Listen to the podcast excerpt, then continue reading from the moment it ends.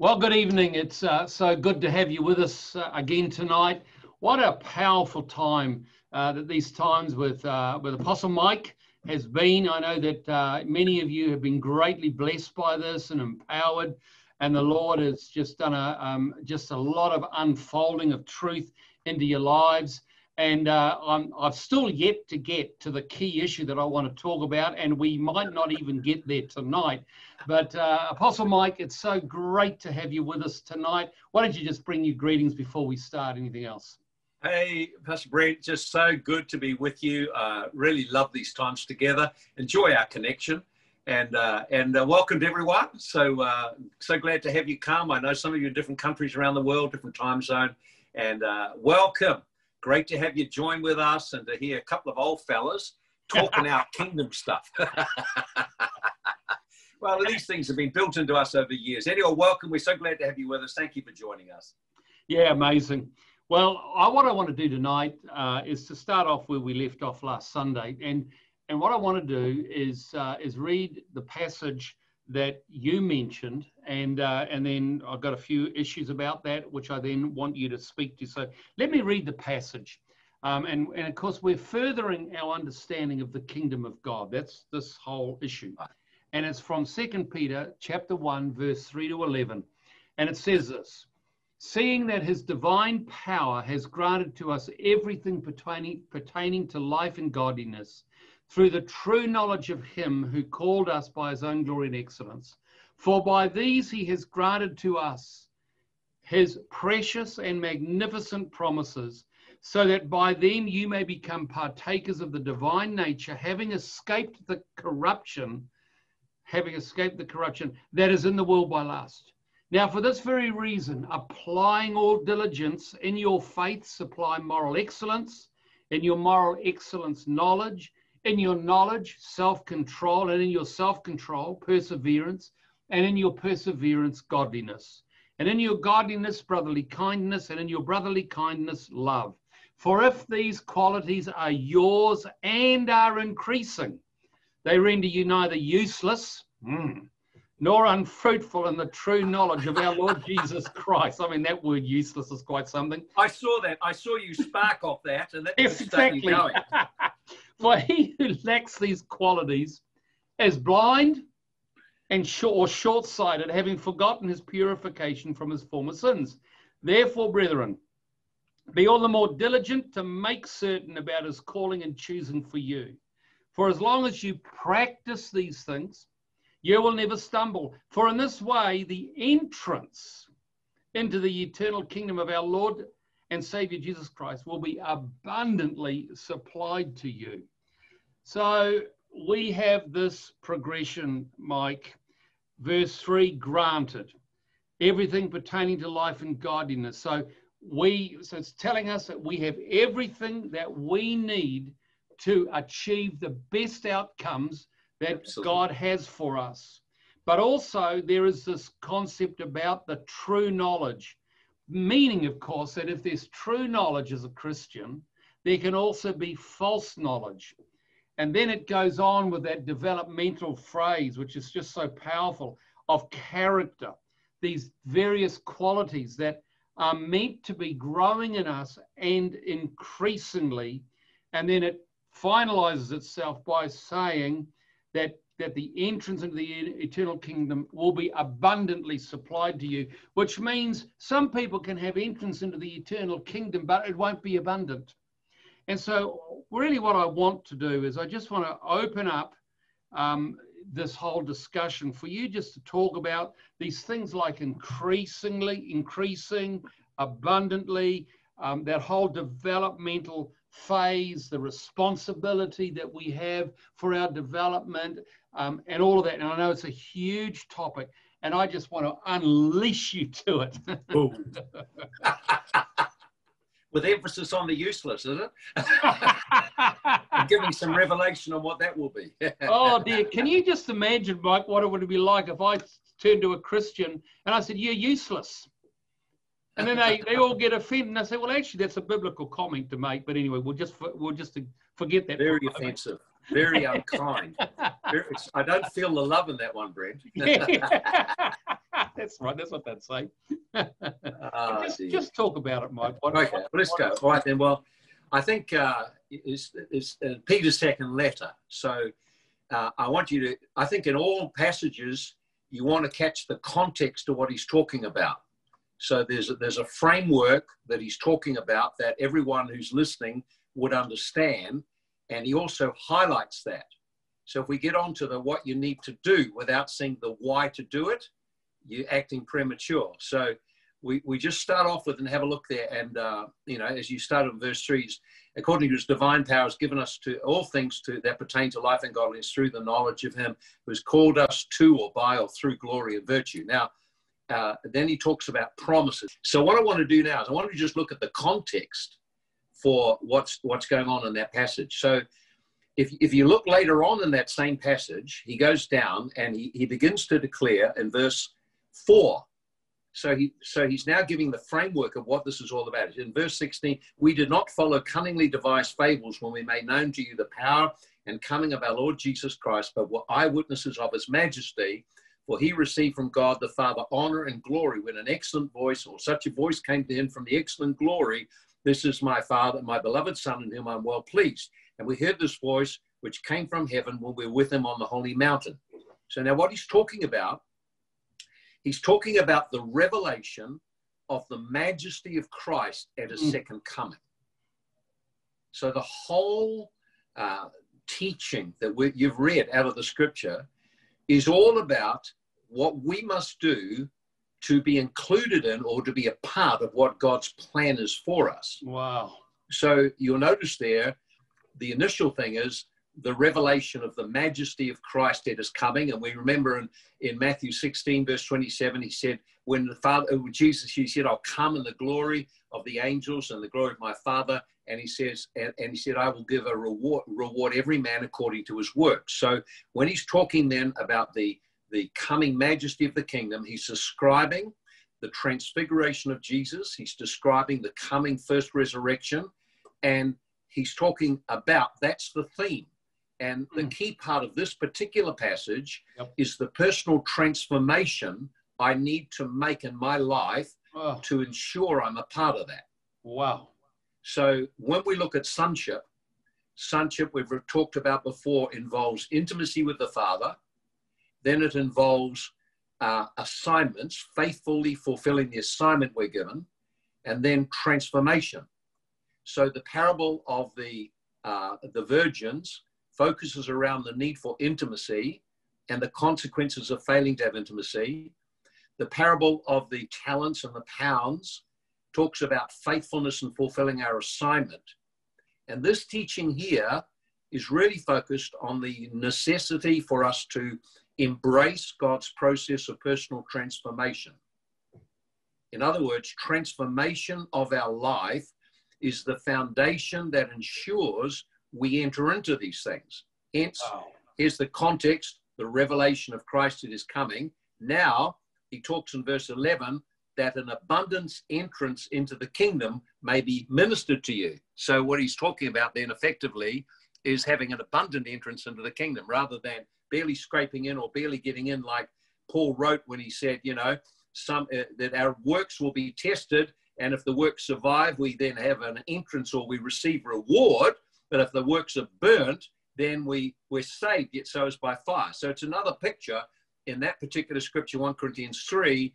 I've done all this stuff, but the motivation of it was so poor and so self-centered, none of it qualified. And so I'm saved and I'm a part of God's plan, but I, I'm not in a place of abundant entrance, of uh, coming in via the first resurrection. And I'm, I'm convinced myself that the abundant entrance he's talking here refers to the first resurrection Right. and and whether we enter in through the first resurrection or we wait until the second resurrection a thousand years later Absolutely. I so agree with that. make sense Oh, absolutely. Okay. all right then so you notice then uh, the abundant entrance to the kingdom talked about here speaks of things that we have to do to qualify for that as it does in other places Yes. Right. Uh, and here, notice what he says in verse 10 then. Uh, a diligent effort is needed to make our call and election sure. So now he's talked about the, the coming kingdom, entrance into that kingdom, our calling and election or selection sure. So you see, when you put it together, this whole passage, which focuses on personal transformation or formation to become Christ like, has in mind what is needed for us to qualify to enter into that kingdom. So when we're looking at these things, we've got to see that's what God is wanting. We've got to grow. There's a commitment needed on our part to grow.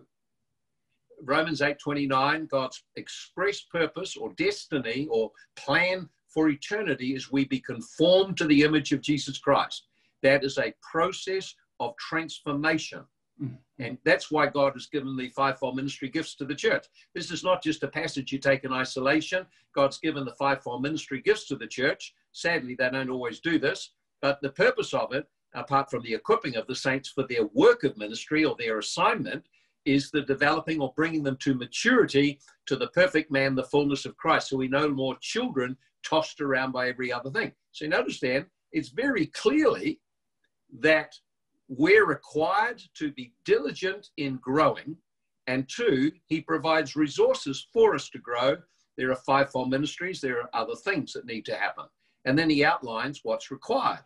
He says, add to your faith. Mm. So your faith, see, so foundational is I need to believe that uh, that that my trust in God is the foundation. I believe He exists. I believe He's a rewarder of those who diligently seek Him. Now I need to build on my experience of coming to Christ, right. which is exactly the parallel that Paul used in 1 Corinthians 3 about rewards and losses. Uh, uh, the foundation's laid, now build on the foundation. So he's talking about the things to build on that foundation in this passage. So it's good you've touched this one now. So we must add, that means to fully supply, in addition to our first response to receive Christ, now we must add certain things into our life. And there are there are things that God uses or we can apply to our life to to to to to do that. You know, to see if you go back into the beginning of it, it says, um, uh, according as His divine power, that's the work of the Holy Spirit, has given us all things pertaining to life and godliness through the knowledge of Him who called us by glory and virtue. Now, for by him have been given to us exceeding great and precious promises, that through these you may become partakers of the divine nature. So there it is. To partake of the divine nature means I need to let my life be shaped to become more Christ like, more of his nature, more of what he's like appearing. And how does that happen? Number one, the power of the Holy Ghost, according as his divine power. So the Holy Ghost is the one who reveals to us the things freely given. The Holy Ghost is the one who empowers transformation. The Holy Ghost is the one we need. We need encounters with the Holy Ghost. And it says, uh, it says, uh, uh, it says, notice what it says there. His, his power, the Holy Spirit, has given us power, all the things we need pertaining to life and knowledge. And how does it come? Through the knowledge of Him. Now, that word knowledge is the word epignosis. It's a word experiential or revelatory knowledge that comes through encounters with God, mm. time in His Word, time with the Holy Ghost. So it's not like I got to work hard to make my life work or to make myself force myself to change. The nature of God is implanted in us as a seed. My role is to cultivate it. So I need to engage the Holy Spirit. His presence, His power is the one, you know, it says in Philippians 3 God works in you to will and to do. That word works energizes you to actually be willing and then to function according to these things. So it's not like just a do list. It's not a to do list. Yes. It's a growth list. Yeah, amazing, amazing. How does I that sound? It, it, oh, look, it's phenomenal. And, and I'm taken back as you're talking to a passage in John chapter 3. Um, and Jesus said, Truly, truly, I say unto you, unless one is born again, he cannot see the kingdom of God. And then and the next statement, he says, Truly, truly, I say to you, unless one is born of the water and of the Spirit, you cannot enter the kingdom of God. Yes. Now, you see, what the church has done so often in its teaching has made the two the same thing. But there's yes. a huge difference between seeing a house and entering a house. And Absolutely. there's a huge difference between seeing the kingdom and entering the kingdom. Yes. And yes. you see, the thing is, it's a different experience. Being yes. born again is one thing, but you see, being born of the water and the spirit, the water being the washing of the water of the word and the Holy Spirit. In other words, the Holy Spirit brings illumination to the word of God that washes us to bring transformation, which is the same illustration that, that occurs with the tabernacle of Moses. You've got the showbread, the candlestick, you've got intercession. Yeah. The candlestick throws light upon the, man, the manna, which is the word of God, and, the, and, and it brings illumination of the word of God. So to enter into the glory, like in Second Peter, it means a transformational process through the revelation of God, which means yeah. a dependence of the Holy Spirit. And you can't Come enter on. the kingdom without Come a relationship on. with the Holy Spirit. You can't Come do on. it. Come on, you need an altar call now for people to get filled with the Holy Ghost. Oh, I feel like an altar call. Well, actually, I've just preached this morning on a message based on your notes about legacy. And of right. course, Jesus, he left us a legacy, and the legacy was the Holy Spirit. Because wow. the Holy Spirit's there to change us and then to empower us to do great things. You see, yeah. it's all interconnected. But when you try to wash the whole thing down to make it more palatable to the taste, you oh. miss the whole essence. And I am so. I hear you talking seeker friendly here. Oh, I feel like speaking in tongues right now. but it's well, so critical, Mike. I mean, yeah. you see, the thing that you spoke about, and we're going to talk later on about this, not today, but another time, from Revelation 12 and so on, and about the two resurrections, and the fact that not every Christian is going to qualify for oh. entrance in yes. to the kingdom. You will see it, but you won't enter it. And hence oh, we have then we have the whole thing about a darkness, which we're going to talk about. yeah, we'll get moments. to that later on today, perhaps. Yeah. You notice what you're saying there. You See, verse three, His divine power. That's the Holy Spirit, dunamis. Yes. Yes. Has given us, has already, has given us all things pertaining to life and godliness. So you notice there, he's saying that everything we need to live a powerful life and a yep. godly life is available through the Holy Ghost. We need a relationship with the Holy Ghost, oh. need to depend on the Holy Ghost, need to fellowship with the Holy Ghost. That's the only way the transformation takes place. Yeah, even, you know, in, yeah, you know, in, in, the New Testament, I think it's three times it talks about having fellowship with the Holy Spirit. And most Christians hardly even know there's a Holy Spirit. They might speak in tongues of tongues a little bit, but actually he talks about fellowship. Well, if I have fellowship with you, Mike, we have time together, we have fun together. You see, yeah, yeah. fellowship is having time and so on. And that is why it's one of the most abysmal things to not teach Christian believers how to have an abundant relationship with the Holy Spirit because He's the Spirit of the truth, Spirit of truth. He's our comforter, He's our empowerer, He's the one that brings revelation to the Word of God. Faith comes by hearing and hearing the Word of God. And the Holy Spirit is the one that then enables transformation I, mean, I think yeah. that's your next Sunday morning message. well, my people are used to it, but you know, I mean, because I never. But others off. online aren't. Yeah. Well, you see, the problem is this, Mike, um, is that uh, you, you can't get away from some basic truths. And, and fundamentally, we are called to have an intimate relationship with Jesus Christ with the power of the Holy Spirit working in us and through us. Yeah, very good. And, you know, just going so, back to the, just going back to this passage here. If you look in those first few verses, before we talk about the, the what you need to do and the why, you, you notice there um, there are at least three things which are clear, and one thing is implied. Now, the first thing is uh, uh, talking about agents of growth and transformation. So, notice there his divine power. So, we're talking number one, the Holy Spirit is the source of empowerment for transformation. Hence, we need to constantly engage him. Secondly, he said, uh, are, are given to us exceeding great and precious promises. So there's the word of God. So we need the word of God. We need yep. to meditate in the word of God, study the word of God. The lack of study of the Bible and knowledge of, of truths of the Bible, like eternal judgments, the, resurrection, the coming kingdom, the, set, the return of Christ, the tabernacle, the feast of Israel. These things are just not taught these days, mm. but they all are a body of doctrine. Jesus opened their minds to show the disciples in the scriptures all things pertaining to him. In other words, what, what, a, what a session that must have been as he went through the book of Genesis, explaining, that's me. Oh, that's me. There I am there. hey, Exodus, there I am there. See the Passover lamb? There I am. There it is. Oh, the, the cloud, the rock, there I am there. And so he's gone through, you know, every book of the Bible saying yeah. where he's to be found. Yeah. yeah. So, um, so, uh, so the promise of the word, you notice there that it's, it's, uh, the third thing is revelation. There has to be revelation, that knowledge of God. And then the final thing is, I believe, we must embrace the process of God transforming us. Mm. You got to be willing to participate. So when it says like to add those things in, I believe it it means I need to be quite intentional about embracing God changing me. You know, you got a lot of people would just take the position, oh well, you know, just you know, God loves me like I am.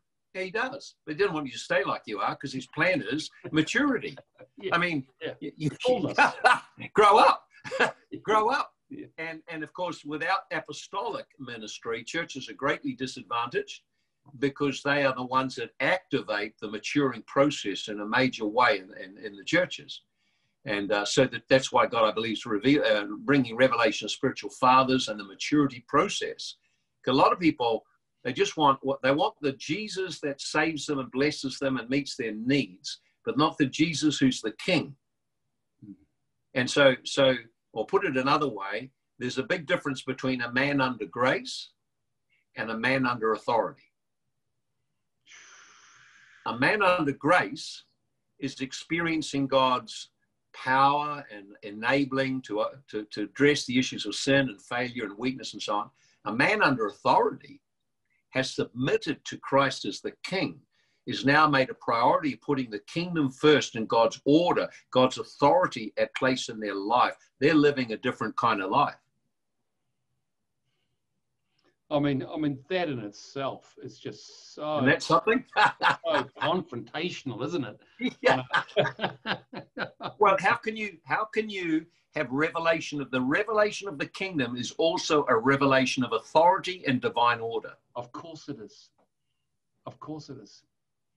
So you understand people living in the church want to live under grace. So they want the grace, grace, grace, grace, grace, grace, grace. I believe firmly in grace. Yep. But it's to transform us, it's to empower us, it's to activate us. It's not just about God loves me and forgives all my weaknesses. That, that's actually abusing grace. Yeah. The grace of God is given to empower us now to become what He called us to become, overcome and mature on the inside. Wow. Well, Getting into it here, aren't we? Well, you see, the thing is, it then just opens up uh, um, the whole issue of our relationship with the Holy Spirit, because there has to be some form of transaction where Yes. we have a relationship that with the Holy Spirit that activates these processes and changes in our lives. I mean, how is that for you? I mean, I mean, you're you're a man of the Holy Spirit, renowned for it around the world um, you have built a relationship with the Holy Spirit. I mean, how have how what's the keys to activating the working processes of the Holy Spirit to bring the transformation that's required? I mean, I mean, what, what are some that's a good- practical things? That's a really good question. That one. Wow. Some. So I think that uh, worship is a crucial part of this. Oh yes, We we must. Uh, like the atmosphere of heaven where God dwells is filled with worship, Oh. filled with a focus on the person of Jesus Christ. You know, so every time you get a glimpse into heaven, uh, the angels are decreeing and declaring and focusing on Jesus. They're exalting Jesus. Mm. Uh, to you know, the, to, and, and so he's signing those Isaiah chapter six, holy, holy, holy. You see it in the book of Revelation. So every time you glimpse into heaven, heaven is filled with a sound of celebration and praise, rejoicing, and focus on the Lord. Now, if we want to have encounters with God, we have to do our part in creating that atmosphere on the earth. oh very good. So the first thing that David did when he became established king in Jerusalem was to establish in the city where he was to govern the earth. He, he, he wanted to establish the kingdom of heaven on earth by setting up full-time 24-7 praise and worship to build the prophetic atmosphere where God's spirit was welcome and would move and governmental decrees could be issued uh, revelation could be given, wisdom could be given, all of those kind of things. So that's not there for nothing. That's a prophetic picture of the coming millennium when the, the, the city of God descends to the earth, when you have that uh, flow of, of heaven and earth and the glory flowing together and the revelation flowing of God. The whole earth will be filled with the knowledge of the glory of God. Where will that happen? It's got to come through through heaven and earth connecting. So we don't have to wait till then. We can bring heaven to earth or make heaven and earth connect by what we do in our time with God. Mm. So that involves worship from the heart. It involves praise, gratitude, thanksgiving. And the Bible gives it. so we don't have to work it out. He tells us what to do. Psalm 95, Psalm 100. You know, it says, make a joyful noise to the Lord.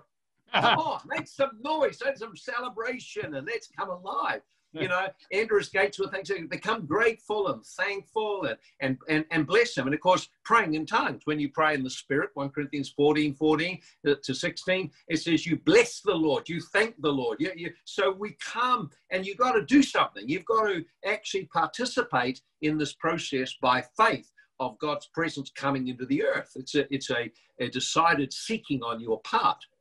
And so there's a process of my create a sacrificial offering to the Lord. I then begin to feel the flow of his presence and start to yield and surrender, change the kind of music I've got on at that time, because uh, you use music to help build your atmospheres. And uh, that's another question, that's another story of its own, Brent. You've got to have the right kind of songs to do it. Oh. don't even don't even no, I, I, know I how mean, to trigger you.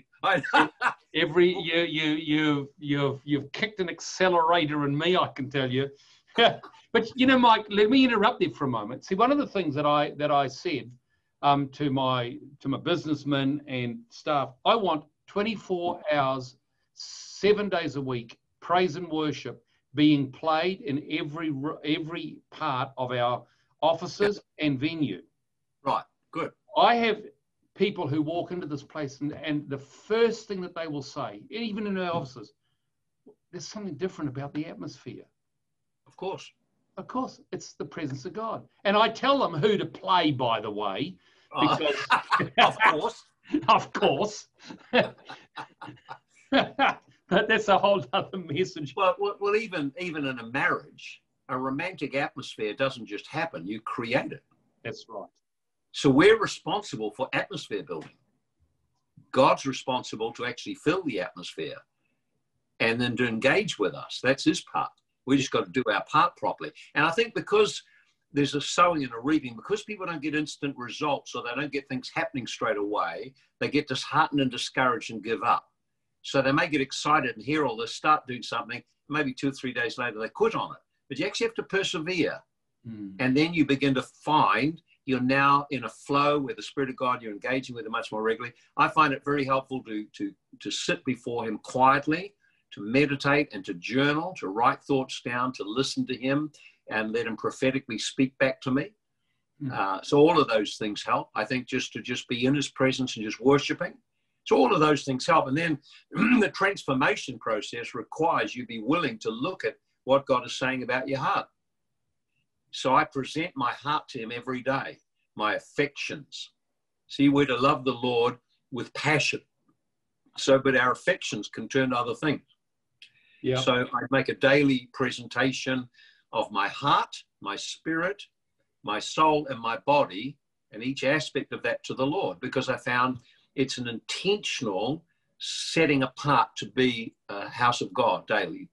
Mm. And so the, the, with the heart, it's the affections of the heart. So there's a repenting of any things I started to find drawing my time and becoming attached to them. I let those go and I set my affection. Lord, I set my heart on you. I set my affection wow. on you. Wow. Like David said, I set my affection to the house of God. Wow. You can set your affection. Uh, Colossians 3, verse 2 set your affection on things which are above, where Christ seated at the right hand of God. So you have to choose to set your affection towards God and to love Him passionately. Mm. Love the Lord with all your heart and strength and soul and might. So that you, you, there's an expression you choose to do, and God responds to that. I think people are waiting passively for God to turn up or to visit them or do things, and they're not doing their part, which is the surrender of affections and setting the affection on the Lord. I picture him, I see him loving me, I see him in his majesty, I set my affection on him, and then I set my will on him because Jesus prayed, you know, our Father art in heaven, hallowed be your name. Your kingdom come, your will be done. So today, Lord, I surrender my will to you. I bind my will to your will. I call your kingdom to come in my personal life, to manifest in me and through me. So there's a positioning of yourself in prayer, the seeking of God, you know. And, you know, you see David expressed in Psalm 27, verse 4, 24 7, where he says, uh, One thing have I desired of the Lord, and that will I seek after, that I may dwell in the house of the Lord all the days of my life, behold the beauty of the Lord, to inquire and fellowship with him. So that's one of my favorite verses. I pray that one every day because one thing have I desire. See, I'm saying, I'm setting my affection by saying the scripture. Mm. One thing do I desire of you, Lord. So say the scripture. One thing I desire, Lord, that will I seek out. Then personalize it. Lord, one thing do I desire of you today that I seek after. I set my affection upon you. I set my heart on your presence. I, I long to encounter you and to fellowship with you. Wow. There's got to be, you've got to come to the Lord with words. You can't just turn up and hope something's going to happen. Mm. There's a there's a pursuit of God.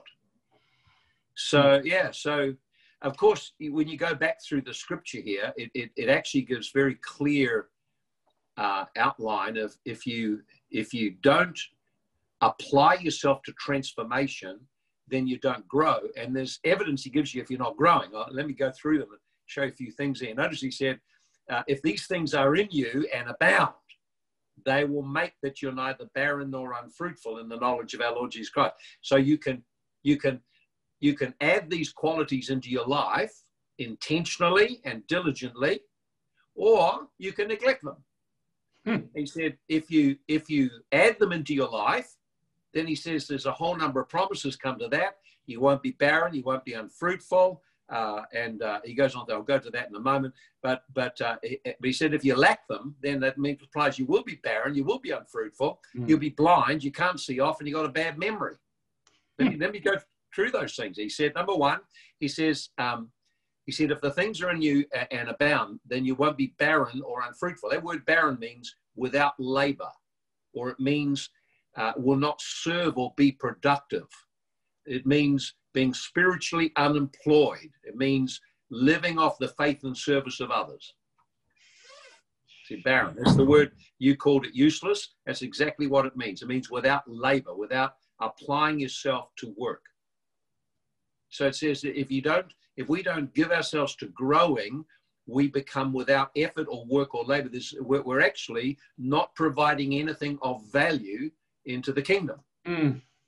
Isn't that interesting? So clearly, God desires that we do serve, we are productive, that we're involved spiritually. We're not living off someone else, we're actually providing for others. And He says, unfruitful. That means literally not producing the fruit the tree was supposed to fruit, produce.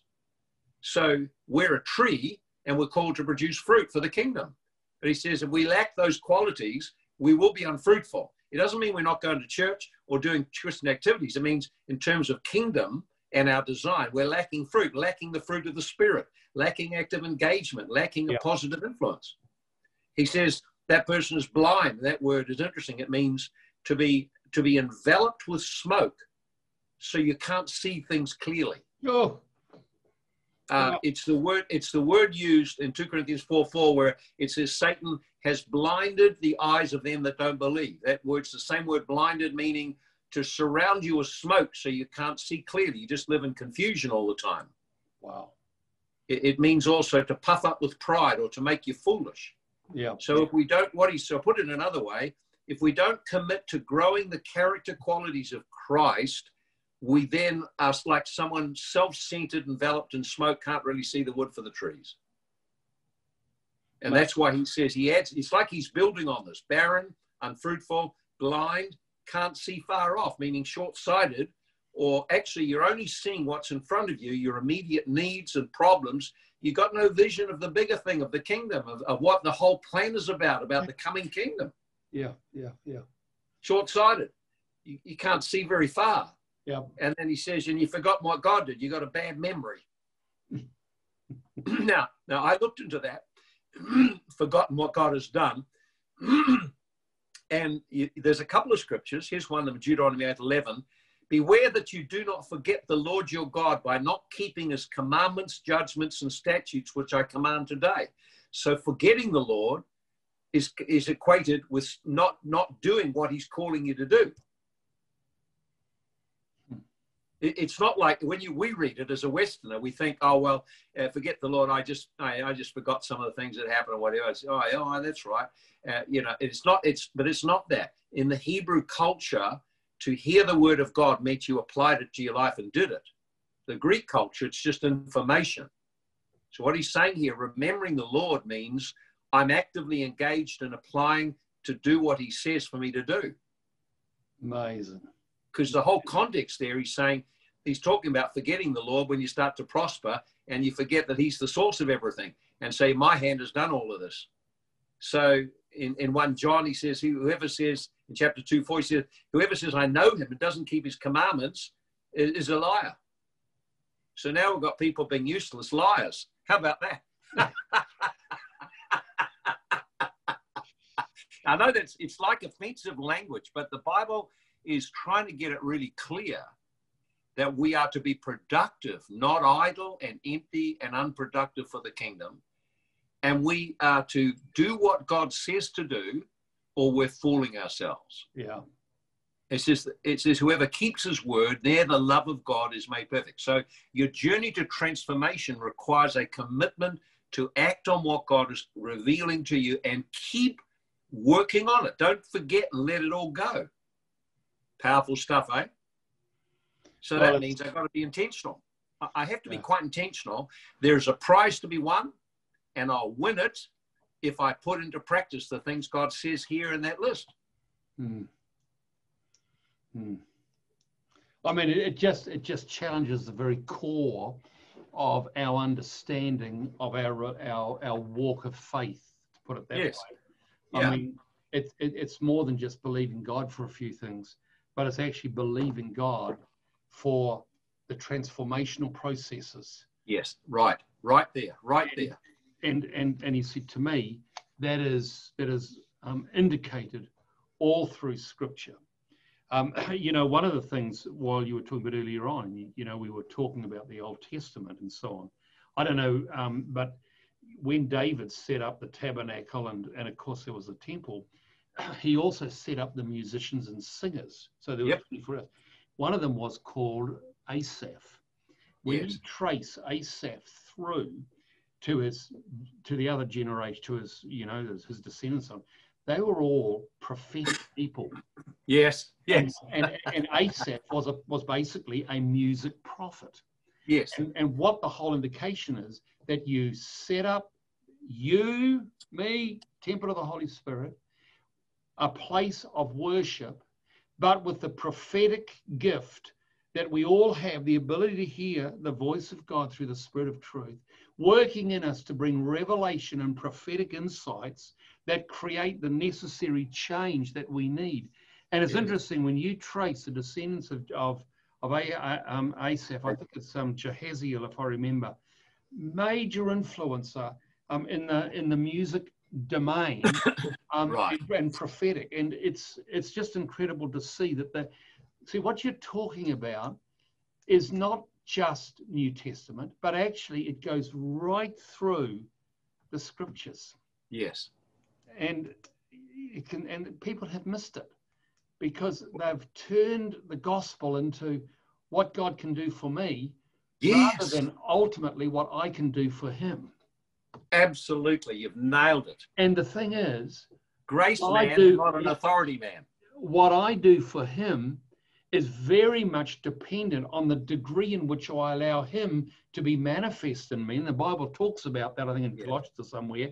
Therefore, the, the more of him demands the more change in me.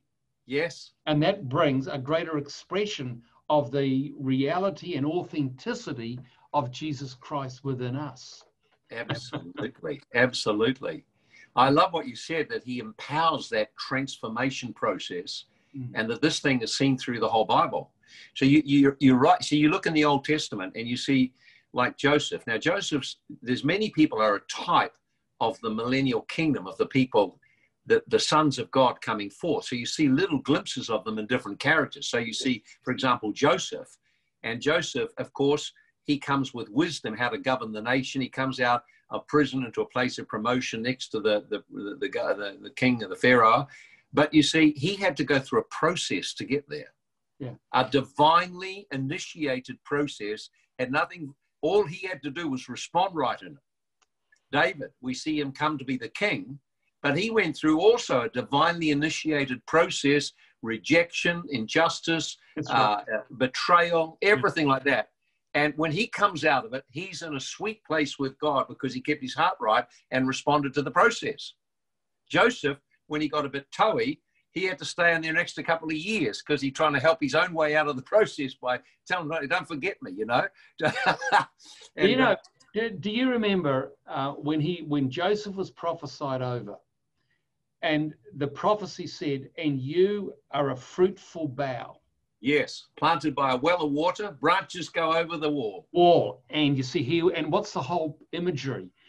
you have so submitted to the dealings of God and the processes of God's development that now you have become so fruitful that people can just walk past you and pick the fruit off and receive from you, from Him, and get sustenance and life and energy. And it's and He's so fruitful. There's an abundance of that. And actually, that's what God wants for you and I, Mike. He Absolutely. wants us to be so fruitful that our boughs hang over a wall and people can just pass by the life of Brent Douglas, the life of Mike Connell, the life of whoever's watching right now, and they can just pick the fruit and eat it and they become sustained and life giving because energized. Yeah, energized. and what people and when people get near you, they walk away energized. Yeah. They don't even know what happened, but the spiritual atmosphere around them changed yeah. and they become energized with faith and joy. Yeah. Isn't it amazing? yeah. I love it. I love that's brilliant. I love that's one of my favorite. I had that prophetic word over me many years ago, and uh, that uh, the archers surely shot at him, but his strength remained in him. Hmm. How about that? So that's the process right there. Been through the bitter waters, the waters of whatever. So, so you've got him. He's the fruitful tree, which is also a picture of Psalm one, planted by the rivers of water Psalm one, the man who meditates in the war of God, walks not in the path of the ungodly, and so on. And then, and then his branches go over the tree, over the wall. So that, in other words, he's not contained in his fruitfulness.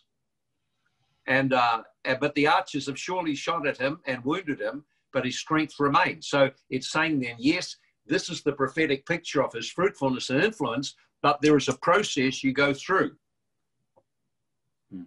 And so, so we read like, for example, in that in that passage it says in Romans uh, eight, verse twenty nine, that God's eternal purpose is to conform us to the image of Jesus Christ. The verse immediately preceding it, all things work together for good for those who love the Lord and are, and are called according to His purpose. Hmm. So, in other words, God initiates that transformation process by setting stuff up, and it works for good if we will respond to Him in it. Yeah. It's yeah. not like everything works out good. A lot of stuff doesn't work out good at all. It's it's it's in our journey with God, He will set things up that will be perhaps unpleasant or difficult or painful, but they will work to bring about the transformation process. Yeah, yeah. yeah. It's not all about Bible studies, it's about doing life. Well, you know, Mike, one of the things that I often say to my church is this that when you're facing great strife, trials, tribulations, whatever, the wrong prayer is, God, please deliver me. The right prayer is, God, what are you trying to teach me and show me? And if you want to speed up the process, get that answer.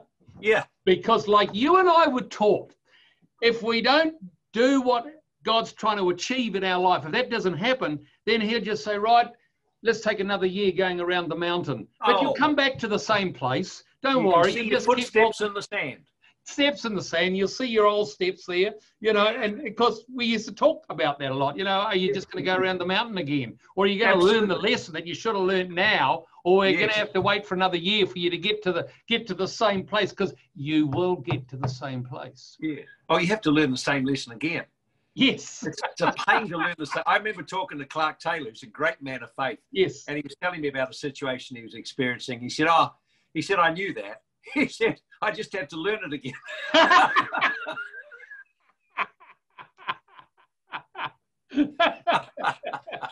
that takes a while. It takes some experiences to get transformation in it.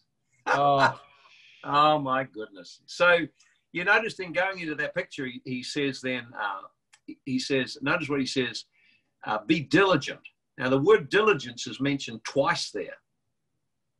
In other words, it's, it's putting the emphasis not on God doing something, but us pursuing something. So you notice this is that word diligent means make every effort, give care and attention. It means to maintain your focus and an ongoing, sustained effort over the course of your life. Oh, wow. Oh, oh And I can see some just being challenged by that right now. But but diligence. Say that again, Mike. Mike, Mike, huh? that's so important. Just repeat what you've just said. Okay. Uh, the word diligent means to make every effort or give care and attention to something. It means to maintain your focus and an ongoing sustained effort over the course of your life. It's the difference between dreaming and realizing a dream. Hmm. Explain that. Well, people dream, you know, they have these great things they want to do, but actually, every dream comes about through diligent work. Hmm. So you can have revelation of the coming kingdom. You can have all the knowledge of it. But if you're not diligent in the process of pursuing God and letting Him transform you, then you won't actually end up with anything. You know, it says the soul of the slothful man desires but has nothing. Oh, because he won't work. That's right. It doesn't say he doesn't desire. He got all these dreams and things he wants. He's just not working. In Hebrews 6:12, uh, you know, don't be slothful, but be followers of them who through faith and endurance inherit the promises. So, so the warning is against laziness. So when he says diligence twice, uh, he says, notice what he says. He said, give. He says it's mentioned twice. Now the way it's mentioned is, is really it, it's very important. That's what he says in verse five: giving all diligence, add or build on your faith these following qualities. And then straight after that, verse 10, he says, Be diligent to make your calling and election sure. So he connects making your calling sure, and election sure or steadfast or certain, he, he equates that with adding diligently these qualities into your life. Wow. So, so in other words, if I was to say, well, Brett, you need to make your calling and election sure, say, yeah, yeah, you're right. But what's that going to look like? What are you going to do? So in this passage, there is no doubt what he wants you to do what he wants you to be diligent about. So he talks about the calling and election, abundant interest of the kingdom, what it looks like when Jesus came. Now, here's what it looks like for you, what you got to do. So he says, be diligent. See? In Proverbs 24 12, the hand of the diligent will rule. So again, it's this whole aspect of, of coming into authority, coming. We've got to be diligent now. If you're not diligent now, how will you be qualify yourself to share in the administration of Christ's kingdom. How, how's that going to work? I mean, you, listen, naturally, you'll never hire a lazy man. That's right. Well, why would God hire a lazy man to help him administrate the, the, the, the kingdom in the coming age? Yeah. So we, we forget that every the things that are part of our daily life we should do them as to the Lord. You know, Colossians 3 23, 24. Whatever you do, servants, whatever you do, do heartily as if to the Lord, not with eye service to please man, but from the heart to the Lord, knowing that from the Lord you receive the reward of inheritance. So this is a daily application to every arena of my life. And then he goes on to talk about what you need to be adding in. So uh, we, let's have a look at those things he says to add in, because he said the first thing you got to do is be diligent about this. You've got to persevere. Most yeah. people get excited about the message, man, I need to do that. Then they forget they're into something else tomorrow. Yeah. So, so we need to be quite careful about it. So these things that add to your, your faith virtue. Virtue literally means moral excellence or, or purity. It means to be to have strength or valor. That's what it has the meaning of. But but essentially, it's do the right thing. Practice doing the right thing, even if it doesn't feel good or feel convenient. Do the right thing. Do what God requires you to do. He says, add to your virtue knowledge, and that's understanding gained through learning. Study the Word of God. Get up and, and Proverbs 2. You, man, you, you want to have wisdom? Cry unto the Lord. Lift your voice to the Lord. It's the Lord out of his mouth gives wisdom and understanding and knowledge. So cry out to God. Pursue, in other words, become a student of the Bible so you get to know God and his character and his purposes and his plans. And out of that, you grow, you gain understanding. You can now look at what things are and you can interpret them differently. Like, for example, when I do counseling for people in uh, like leadership, you know, pastors and all like that. Now, you know what? Th- these are the things I tell them. I said, now, I'm not here to fix you. I said, this is your life, your journey, You've got there as a result of your choices and decisions and things that have happened on the way. Yep. Your future will be different if you make different choices and different decisions. I said, I'm not here to fix you up. Yeah. I'm here to work with the Holy Spirit and help you understand the connection between the problems you've got and the hidden spiritual roots that are empowering them. Yes, of course. Yeah. Yeah. See, that's understanding. And I love it. That moment when suddenly the eyes light up and this big problem people can't can't understand, cannot deal with. Suddenly they realize, oh my God, it's not my spouse, it's me. I'm just repeating the very, very place I came from. The whole cycle of what I grew up in is Yep. now being unloaded and repeated right in front of me now. Wow. So see, understanding. You got to understand. When you, when you look at Solomon, when God came to him and said, "Well, whatever you want, I'll give it to you." Well, you know, we'd, we'd said, "Well, man, wait a minute, uh, this is a good deal." He he said, "God, give me an understanding heart, a hearing heart, to understand and discern, to do justice." And God was very pleased with what he asked. So. So you've got to apply yourself to the Word of God to learn the truths of God. To have understanding. With understanding comes maturity. Thirdly, it says temperance. I mean, just straight out control yourself. Stop nutting off. Stop getting involved with. Stop letting anger flow over. Get a deal with it. If you can't rule your own spirit, you're you're like a man sitting with broken down walls. Yeah. How can you govern in the kingdom if you can't even handle someone cutting you off in the traffic? What the heck is that about? yeah. yeah.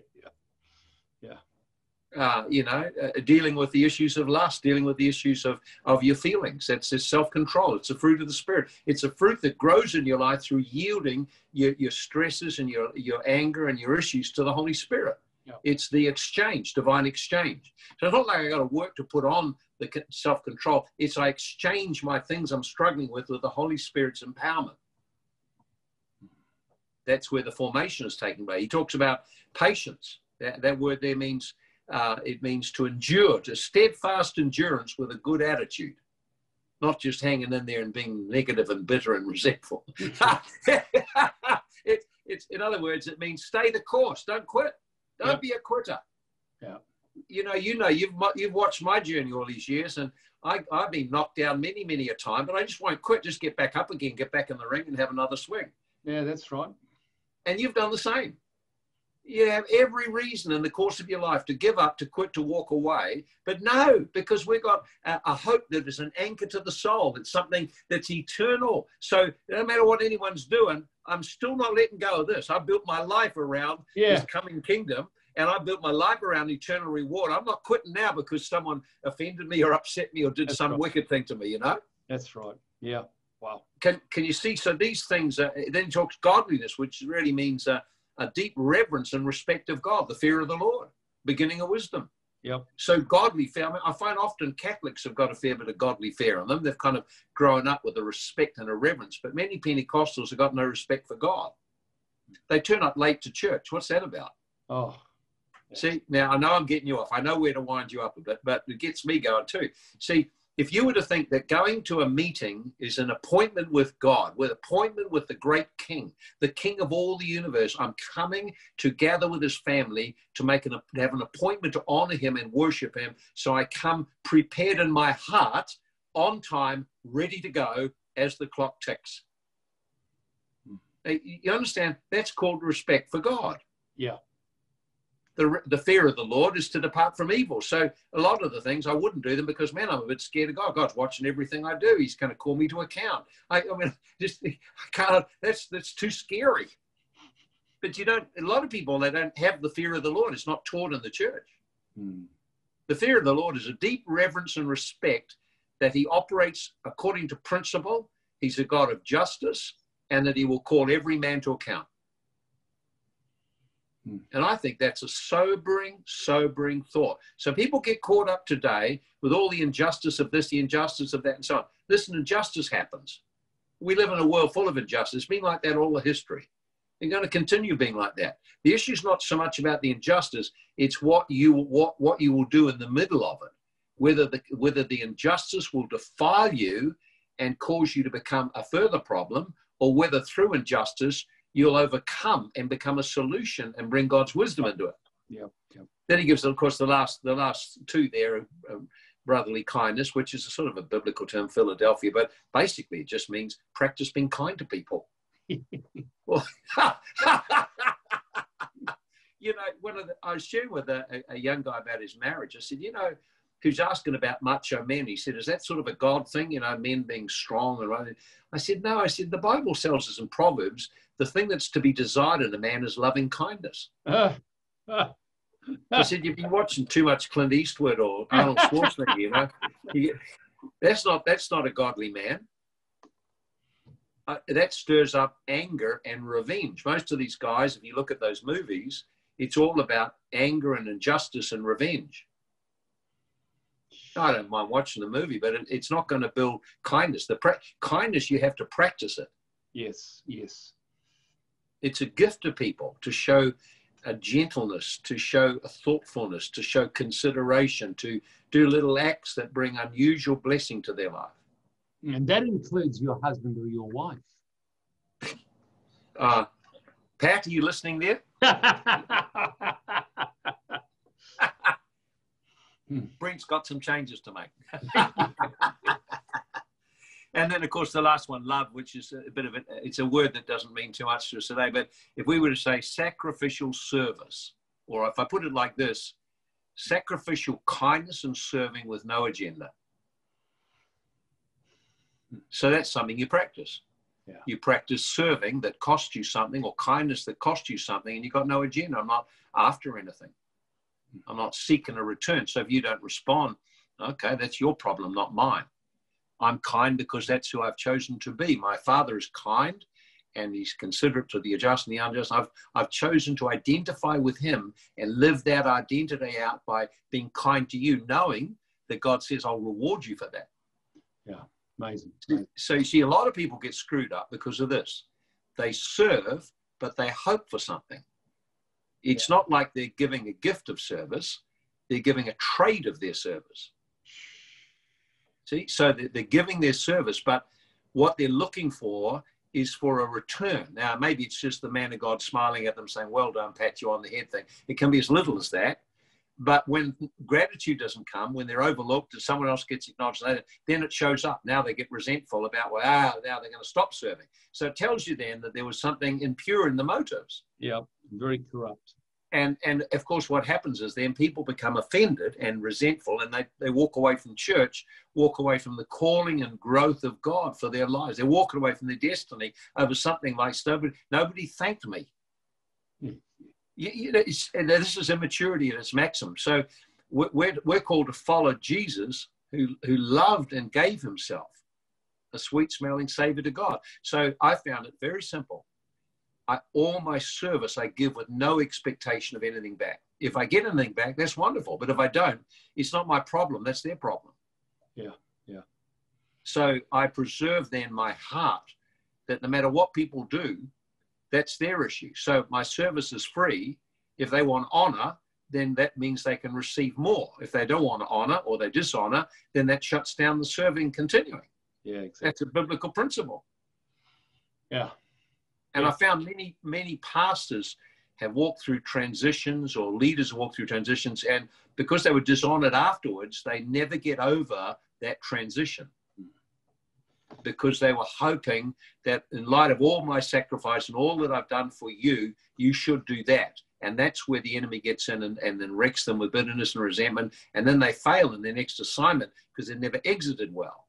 So I teach people this and I practice this. When your assignment is finished, then make an altar to the Lord. In other words, come before Him and everything you've done, surrender it to Him as your act of serving Him yep. and free all people from any expectation they'd reward or honor you in any kind of way.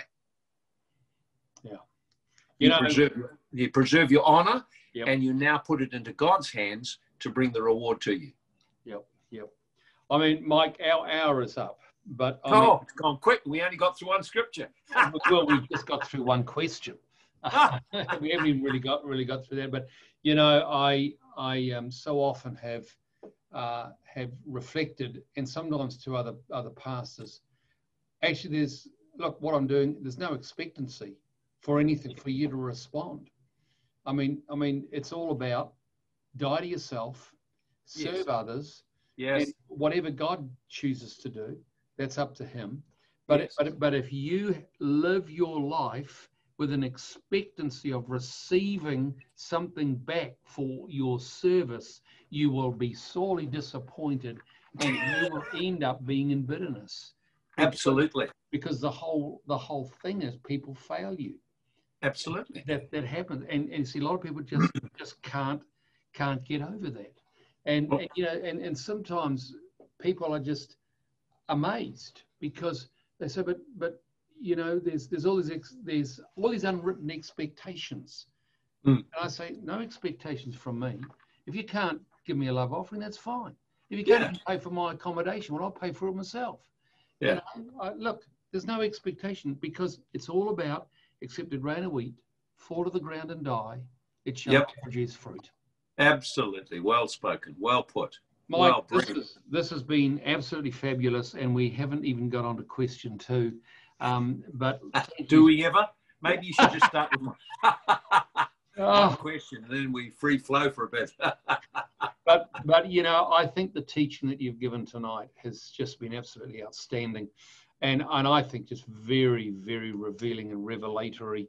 Um, uh, and you know, one of the things I want to do at some stage, but it'll be probably um, in a few weeks' time. I do want to talk about the qualifications of entering the first resurrection versus missing it, and the Right. qualifications for getting into the second resurrection.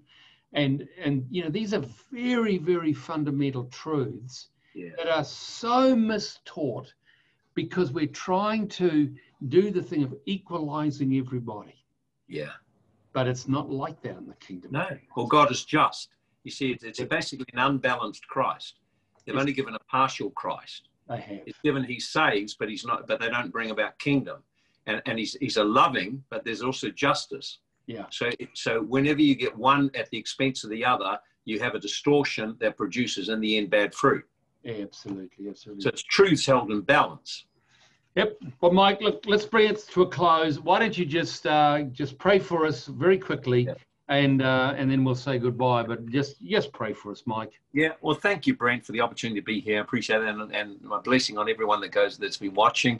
Father, right now in Jesus' name, I pray that the words we've spoken tonight that are revelatory, that come out of the heart of our Father, come out of your heart, concerning preparing ourselves and submitting to the transformation process.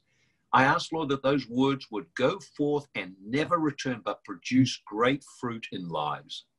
I ask right now that you would speak to people wherever they're sitting watching Yes. about the areas they need to make changes in their life, Hmm. to be diligent, to add those different qualities to their faith. Perhaps some who are who are struggling because they're under such pressure and they're wanting to quit. Father, I ask you to give them grace to endure, to be men of faith and who have patience and pull the promises out of heaven, not just because they believed, because they would not quit when the pressure was almost overwhelming. Father, I pray for great grace to overcome. I pray for great grace to grow. I pray that every hindrance to those things will go. Father, where people are struggling because they've had uh, an expectation in their heart of being uh, honored and, and, and, and people have failed to honor them, in fact, have actually taken them for granted and they become wounded. Father, I ask that your healing presence would come on them right now as they release all the expectation and forgive and bless those people. Father, just touch them right now with your spirit. Let your peace come. And Father, I pray many others will come and to gather this online community to look at the issues of the kingdom and our great and glorious hope that we have.